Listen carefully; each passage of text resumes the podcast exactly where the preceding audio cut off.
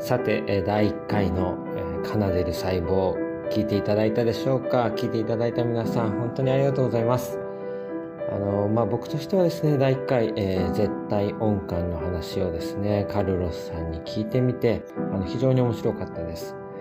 心に残ったのはですね、あの、優れた能力としての絶対音感であるにもかかわらず、その反面でですね、こだわりが強くなってしまって、こう柔軟性が育ちにくくなってしまう。だから音楽、顔を目指す上ではですね、絶対音感プラス柔軟性というものを鍛えていくことが大事だというような話があったのが非常に心に残りました。これですね、研究者とか数学者、あとは画家さんとかで非常に似たような傾向が見られます。例えば非常に数学に強い、数字に強い反面も、この数字じゃなきゃダメだとか、このやり方じゃなきゃダメだっていうことでですね、非常に硬くなになるような傾向があるっていうのが、まああってですね、なんか音楽だけじゃなくて、これっていうのは、あらゆる専門とか、あらゆる得意なものに対して性格として現れてくるのかなと思います。というのは、科学教室で昔ですね、実験をやった時があったんですよ。で、同じ色の混ざり合ったコマを見た時に、大人よりもですね、子供の方が圧倒的に鮮やかな色を見ているという実験結果になりました。これ大人たちもびっくりしたんですけど、同じ色を見ててもですね、より鮮やかに感じる力、そういったものが子供の中にあるのかなと思った時に、この絶対音感というのも同じ音を聞いていて、それがきちんと音のところに入ってしまうっていうのがですね、なんかその人の感じ方、物の見方、匂いの嗅ぎ方とかいろんなそういう感覚っていうのは受け取る力に違いがあってですね、それぞれが個性だっていうことを改めて感じました。そしてですね、音っていうか一つのこと、絶対音感っていうものに優れてるからこそ、本当に大事なのは、音に対する柔軟性であったり、人間的な柔軟性であったり、そういったことをですね、が大事になってくるっていうことが、まあ、非常にいいメッセージだったなと思います。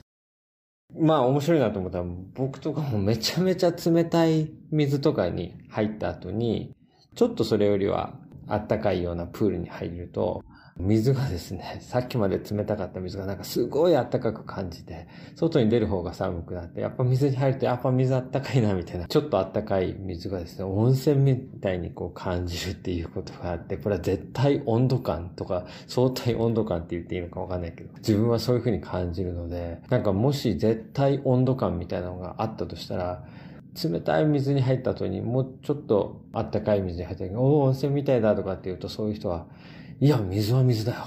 冷たい水は冷たい水だよ。とかっていうふうに、こう、融通が効かなくなったりするのかな、なんて思ったりしました。えー、っとですね。まあ、皆さんに支えられて、えー、いろんな大変なスタートだった奏でる細胞ですが、無事にスタート切れました。えー、聞いてくれている皆さんに感謝します。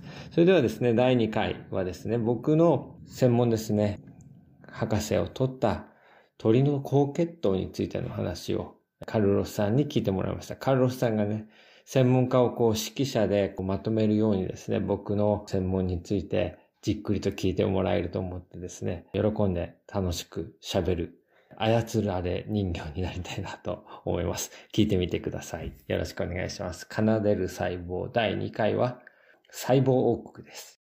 えー、質問したいと思います。はい、カルロスさんよろしくお願いします。はい、よろしくお願いします。まあ、いくつかありますけど、まあ、一つと鳥の血糖値について、うん、この間録音して、うん、えー、録音されてなかったっていうのがすごい残念なんで、うん、語っていただけますか？これは鳥はですね、あの人やネズミなど哺乳動物に比べて2倍から3倍ぐらいの、えー、血中の中のグルコースですね。グルコースが高い濃度を示します。で、これは、あの、いろんな鳥で、まあ全部共通していて、例えば日本だったらツルだし、あの、鳩、あとはスズメ、あとは肉食であるタカ、ワシ、あとは南極に暮らすペンギン、全部ですね、200から300ぐらいの高血糖を示すんですよ。なぜ高血糖なんですか？なぜ高血糖なのかっていうことは100年の謎って言われていて、それを僕が博士課程の時に研究したんですけど、これはね、例えば飛ぶために必要であるとか、あとは卵を産んで育てていくために必要であるとか、体温の維持に必要であるとか、いろんな説があるんだけど、例えば飛ぶために本当に必要なのかなっていうと、例えばコウモリが飛ぶんだけど、うん、血糖値は高くない。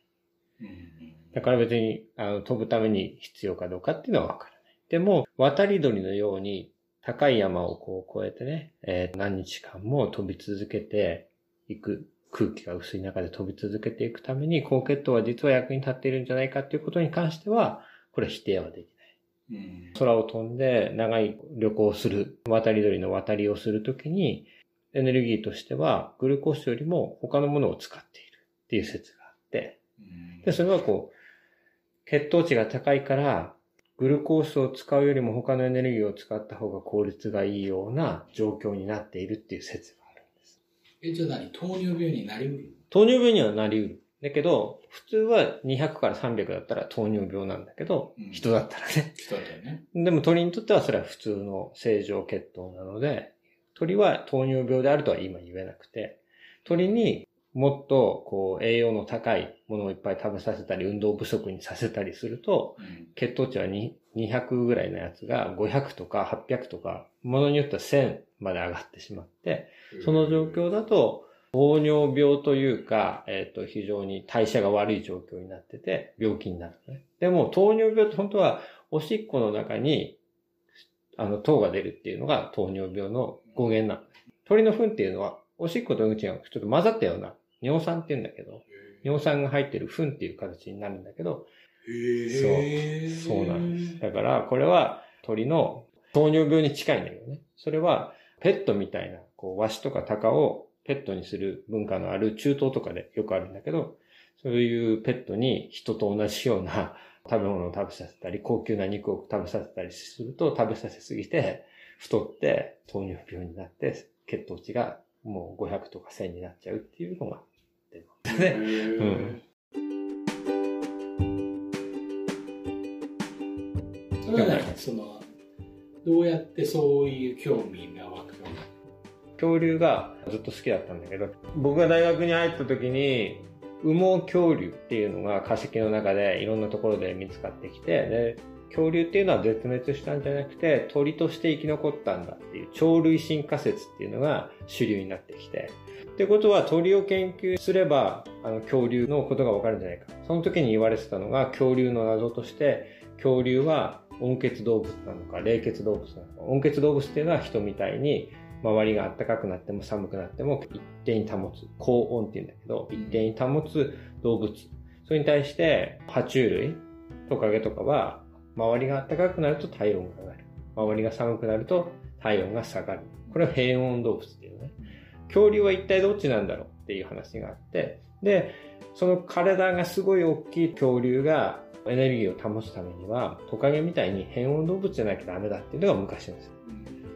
鳥類はどん周りが温度変化しても、人よりちょっと体温高いのね。でも一定に保たれるから、ってことは、恐竜は鳥と一緒で高温動物だったんじゃないかってこともわかるわけ。だから鳥を研究すれば恐竜の謎、エネルギーの謎っていうのが解けるんじゃないかなと思って、鳥を研究したいなって思ったのが、その大学で鳥の研究を選んだきっかけ。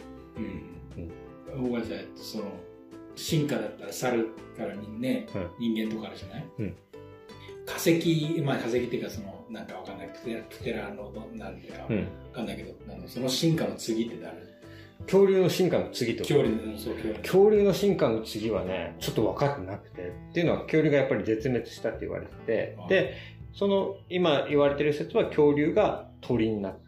で、鳥になったとしたら、どのくらいの鳥かっていうと、その残ってる化石っていうのは結構小さいのね。羽毛恐竜って。そんな、なんていうの、ダチョウぐらいまで大きいかっていうとそうでもなくて、うん、そのくらいの、残ってるのはそこに。